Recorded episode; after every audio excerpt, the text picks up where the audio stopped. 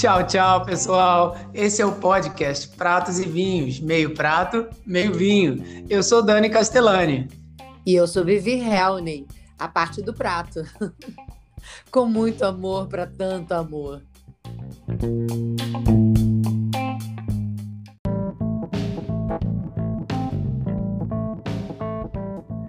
E o Pratos e Vinhos tem enorme prazer em contar com essa parceria saborosa com a vinícola Suzin, com vinhos de altitude em São Joaquim, Santa Catarina, e a fábrica de queijos de cabra Rancho dos Sonhos, em São Gonçalo, Rio de Janeiro.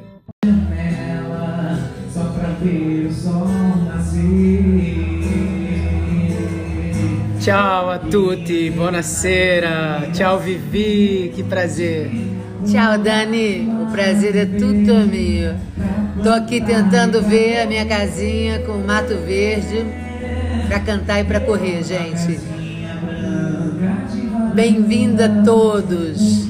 E mil perdões pelo episódio passado, que a gente esqueceu da vida e deu 50 minutos. Desculpa, desculpa. E hoje, com a alegria, música de fundo, a gente está gravando o podcast presencialmente no dia da gravação do programa Bar MPB da Rádio Roquete Pinto, que é um programa tão divertido de música popular brasileira, que tem a cara do Brasil, tem a cara dos nossos ritmos e que a gente também fez uma participação. Não foi gostoso, né, Vivi? Foi muito legal participar do programa e falar um pouco do Pratos e Vinhos. É, estamos aqui com vários músicos, vou contando um pouquinho o que acontece. E eu e Daniel, para variar, estamos com Sauvignon Blanc da Suzine. Hum, saúde. Um queijinho do Ranchos dos Sonhos. Hum, saúde a todos vocês. Também estejam com uma taça de vinho para começar essa noite, um bate-papo descontraído. E aproveitando essa energia de música, de descontração, a gente vai falar de comida conforto. É, não só comida, porque antes o Daniel falou assim eu sou do vinho, então comfort wine. Gostou, e é né? verdade né? também. Eu gostei, gostei, é. porque tem brasileiros, não. Ou então, por exemplo, do exemplo de brasileiros lá na Itália, porque eu vivi lá. Eu posso falar de lá. Então, que eles procuravam a cachaça, procuravam a nossa cerveja, se tinha Brahma ou Antártica. Eles pagavam qualquer coisa por, por elas. É, e isso é aquela sensação de se sentir mais pertinho de casa, né? É, é. É o que é a, o comfort food é isso. É você é, fechar o olho, sentir aquele cheiro e lembrar da casa da avó, da casa da mãe, da casa da casa. Isso, e das experiências. É uma é. delícia você se sentir bem com o seu alimento. Então, gente, bem-vindos. Vocês estão ouvindo aí a musiquinha do Bar MPB no fundo. Faço um convite para vocês que querem conhecer a rádio Roquete Pinto. Tá na internet, no streaming online. Vocês podem achar na radioroquetepinto.com.br ou então no Instagram, arroba Rádio Roquete. E vão também poder ouvir um pouquinho do Pratos e Vinhos no próximo programa no domingo. Hoje é quinta-feira, a gente vai começar esse comfort food para dar essas dicas boas de onde e como comer com conforto. É, com aí depende de cada um, não, o que que procura, se é comida mineira, se é comida grega, não conhecia uma grega aqui no Rio do Rio. Conheceu mesmo. É. Ana Tassia. Ana Tassia, que, que morou muito tempo aqui no Rio, agora está no Rio Grande do Sul. Quando a Ana Tassia tá lá com aqueles azeites gregos, ela está é, com aqueles azeites, ela está no comfort food dela. Isso aí. E aqui no Brasil a gente tem tantas culinárias, gastronomias em vários estados diferentes, bem característicos e que cada um, quando tem a chance de fazer um prato gostoso, encontrar uma bebida que remonta uma sensação legal, se sente viajando entre suas cidades natais, entre os lugares aonde esteve, onde sua família cultivou Sim. alguma coisa que você sente no ar. Você sabe, eu toda vez que como tagliolini, eh, tagliatelle, não fettuccine, eu lembro do meu pai. Meu pai tinha mania de fazer legal. a massa. Todo domingo ele já ia com a maquininha, já preparava, já fazia. Fazia um molho vermelho maravilhoso, um sugo maravilhoso. E aquilo ali, toda vez que eu como, Eu, eu lembro do meu pai. Ah, é muito bacana. bom. E quando é. você cozinha, deve dar uma sensação boa também, ah, né? Sim, sim. Até Eu de sentir a companhia alguém, dele. é. Sim, mas o, o cozinhar tem muito a ver com sentimento, né? Eu, quando eu cozinho, eu, eu sempre penso em alguém por bem, uma coisa apaixonada, uma coisa, um sorriso. Quando eu tô apaixonada, então. E pronto, aí, Aí é só aí alegria, né? né? Pronto. E a, cozi- a comida sai com aquele amor e o cheiro no ar, cheiro de amor. É. Como cantou aí agora o Manuel Menezes, né? O cheiro de amor no ar. Lembra a música que ele tocou ainda agora? Enquanto a gente está aqui na gravação do Bar MPB, o Manuel Menezes, que é um artista lindo, para quem está aí ouvindo, vale a pena também procurar o Manuel Menezes na internet. Ele cantou, o tema da música era o cheiro do amor. É, eu É. nem prestei atenção no tema da música de verdade. É, é. Desculpa, Dani. Nada, foi lindo, porque ele também estava acompanhado de alguns outros músicos e a energia também era compartilhada. E a gente está aqui com essa descontração, aproveitando a música e aproveitando a comida. Conta pro pessoal o que, que a gente está aqui se, se divertindo e se alimentando agora. Olha, a gente tem o queijo bursan que eu adoro, do, do Rancho dos, Rancho sonhos. dos Sonhos. Alô, Rodrigo, É. Jarbas, queridos. Tenho, nós temos aqui o salaminho italiano, temos um prosciutto de Parma. Eu fiz um pouco de tomatinhos confit e a berinjela também sotolho.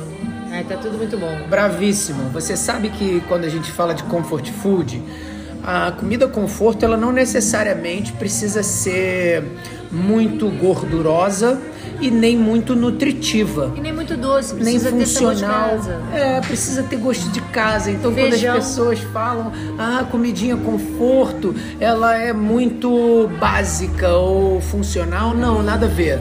A comida Cada um- conforto pode ser do seu jeito. É, acho conforto em uma determinada coisa, em um determinado cheiro, perfume.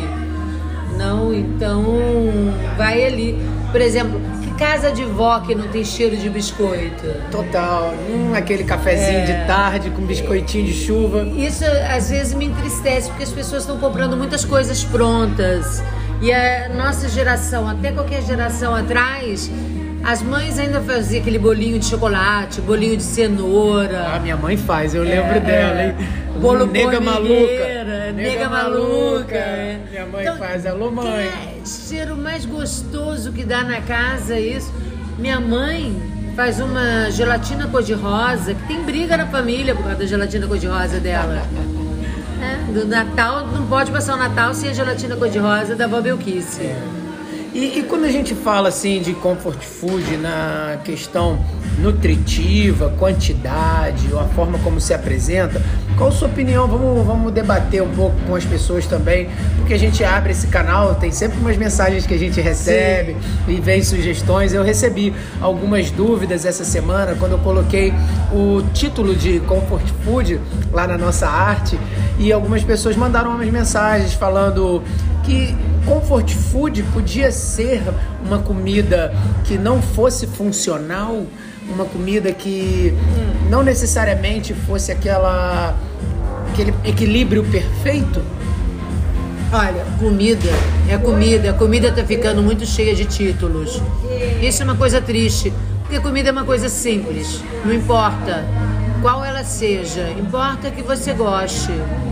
Então, quando você gosta, e dependendo da, da pessoa que fez, no momento que você teve, é maravilhoso. É verdade, mas o que é gostoso também da gente pensar que esses títulos não representam necessariamente a nossa sensação. Né? Quando você, por exemplo, está lá com uma comida funcional, específica, você pode estar também sentindo um prazer de Sim. recuperar aquela história da Olha, família. quanto mais coisas, melhor. Então, se você está comendo uma comida funcional, você está comendo uma comida gostosa, uma comida que te dá um- uma lembrança, já são três coisas. É, Não, e tudo que quanto mais pontos você tem, melhor é a comida, mel- é, fica mais sensacional. Não, olha, eu tinha uma saudade de couve Lá na Itália, por 10 anos, eu não, eu não conseguia achar couve. Até que um dia um rapaz me trouxe, eu falei, mas como é que chama isso aqui? Aí eles falaram, é, cavoloneiro.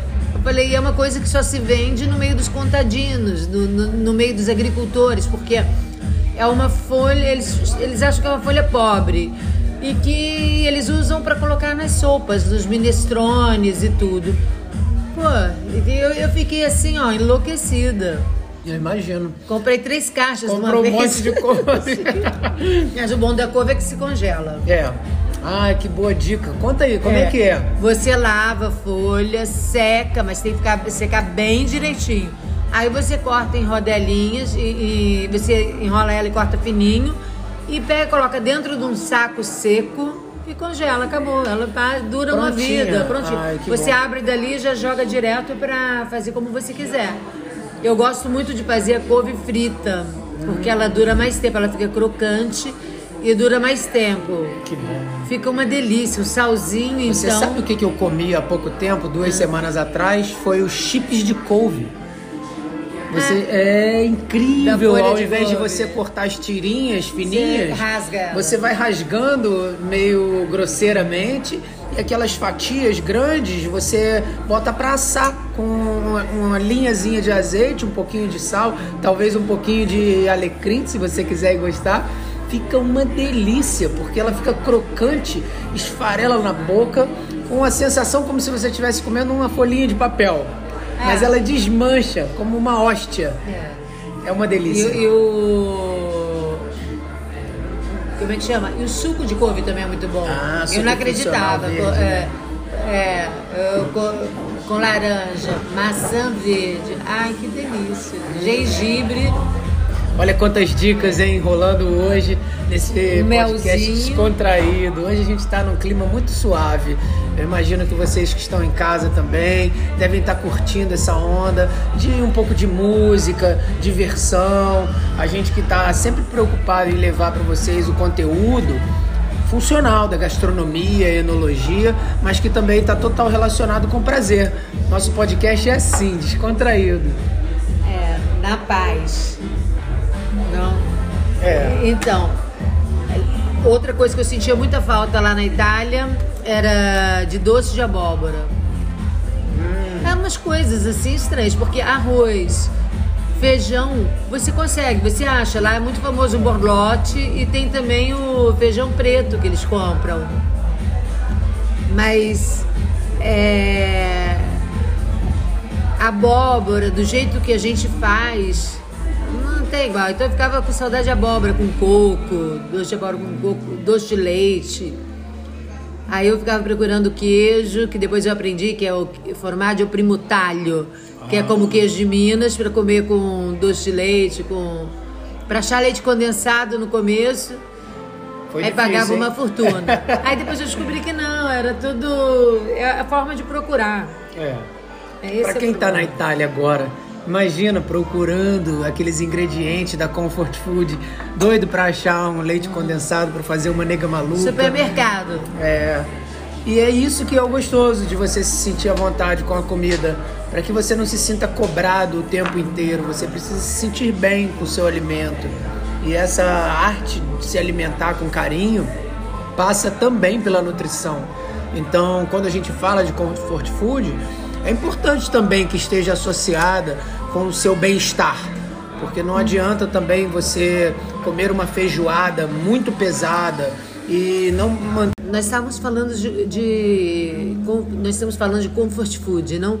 Uma coisa para mim que eu adoro ir aqui no Rio é na, no- em um galeto que tem na Domingos Ferreira, que é bem velhinho, bem antigo e tá lá até hoje. Você vai ter o mesmo português sentado no caixa e eles assim entregando não sei quantos galetos por dia, porque agora eles fazem delivery, aliás, agora não, já dá um tempo antes da pandemia e continuaram tudo.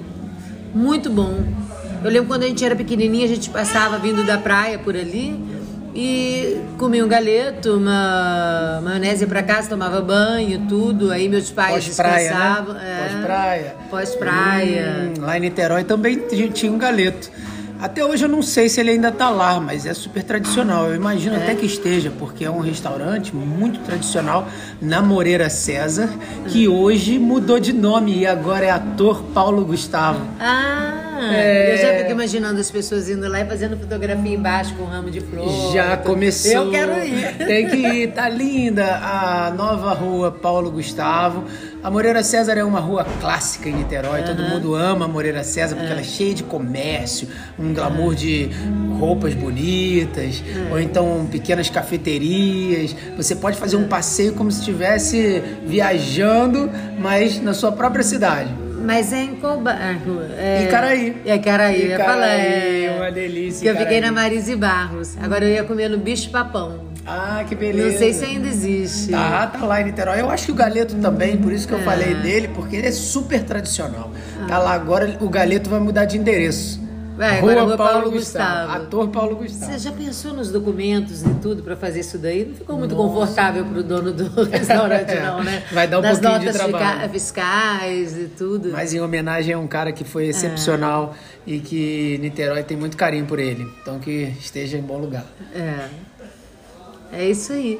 E o... pra Outra coisa, sabe qual? Cervantes. Cervantes, Antes. Copacabana, é. maravilha, aquele sanduíche de pastrame.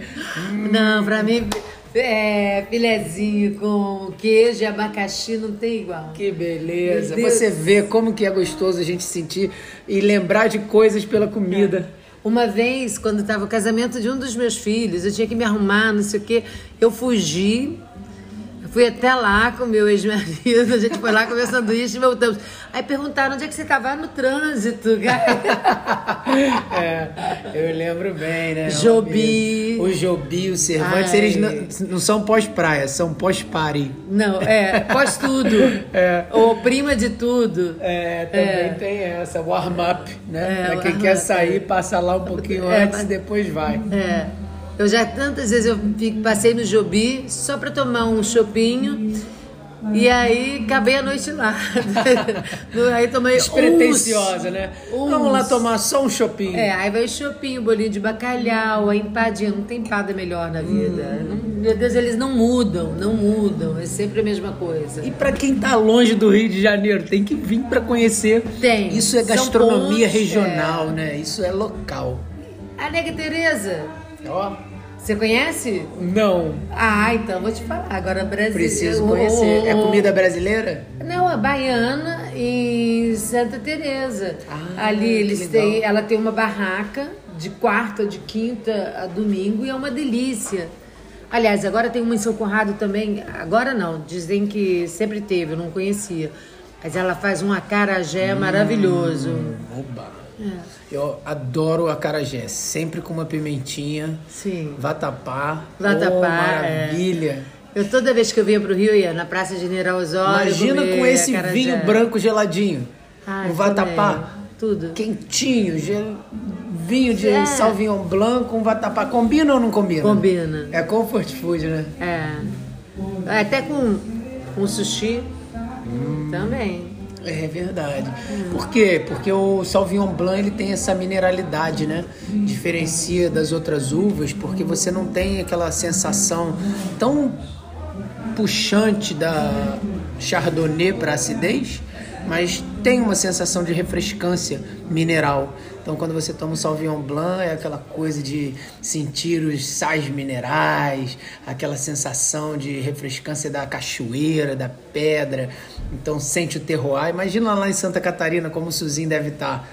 Deve estar tá colhendo a, as uvas de Sauvignon Blanc agora? Será não, não, não é período. Já colheu há já muito colheu, tempo. Já colheu. Agora ele está só aproveitando. Falou com a gente aqui na semana retrasada que estava colhendo Super Cabernet. É. As últimas uvas da vinícola.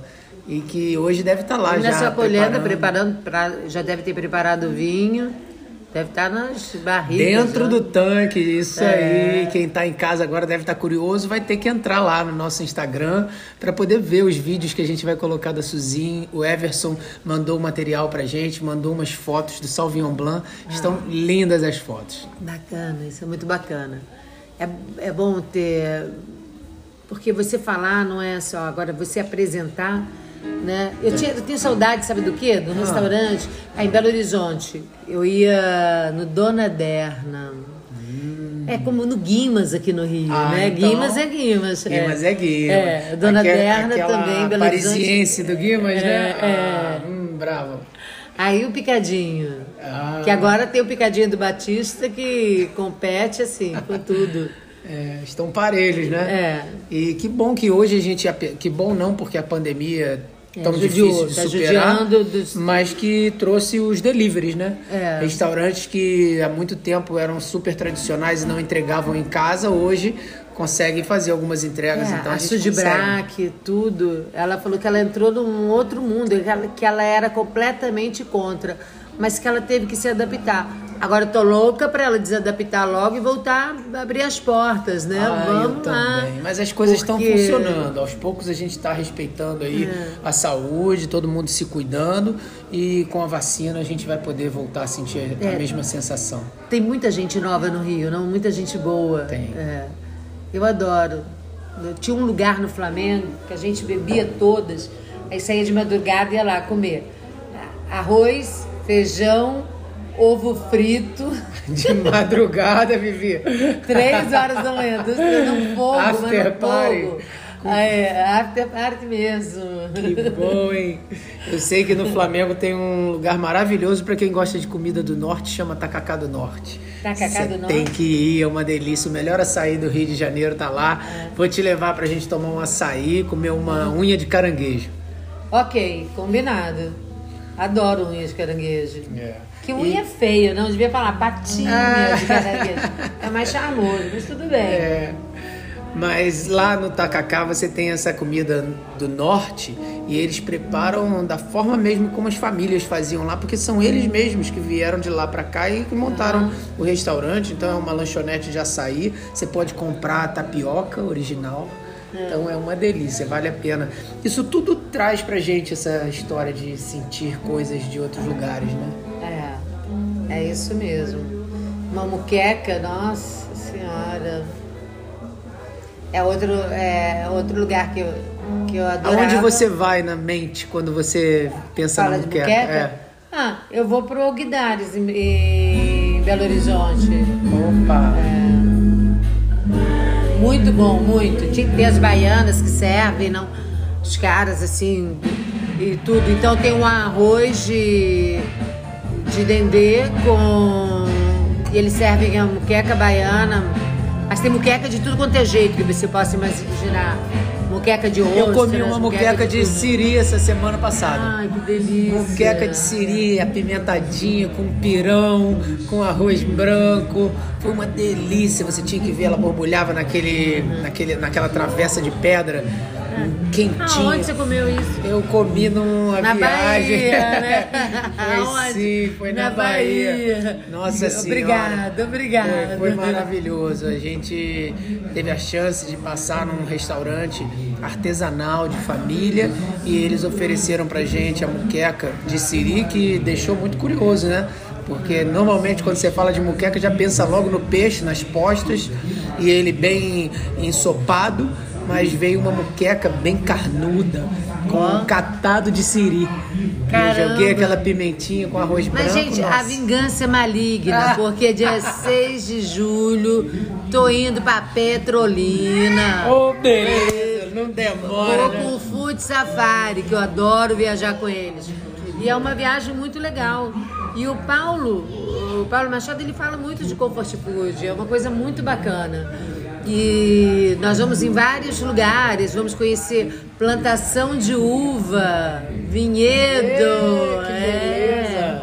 Vai, vai andar de barco no Rio São Francisco? Sim, tô louca para ver o Rio São Francisco. É.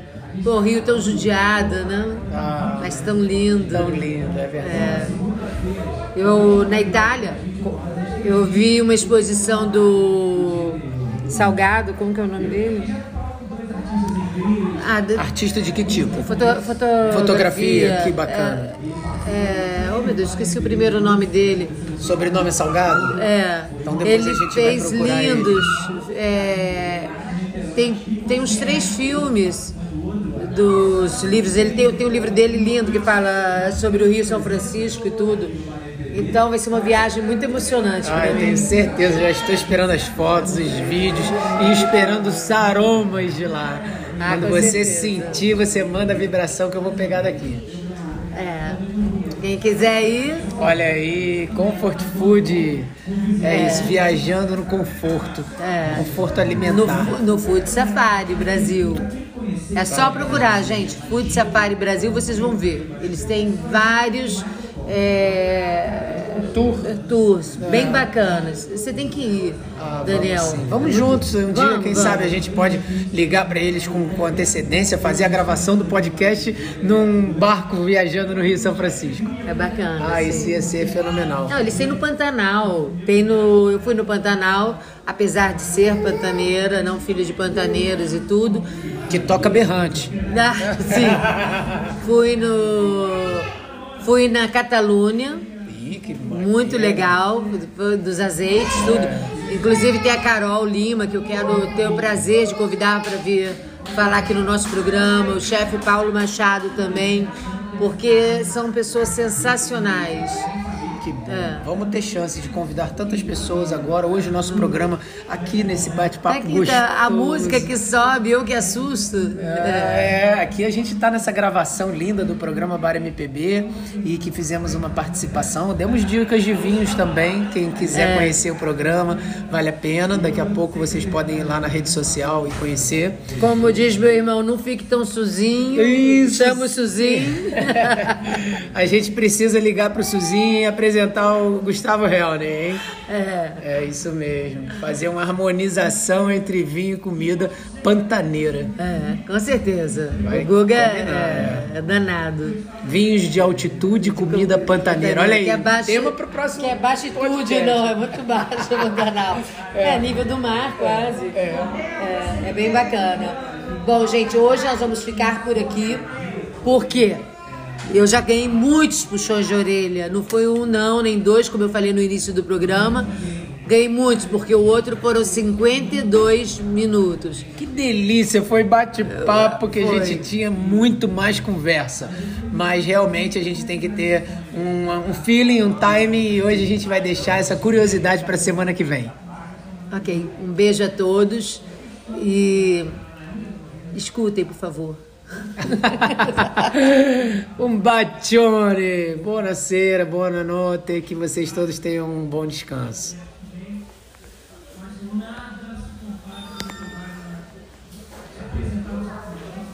O meu microfone daqui, quando a gente está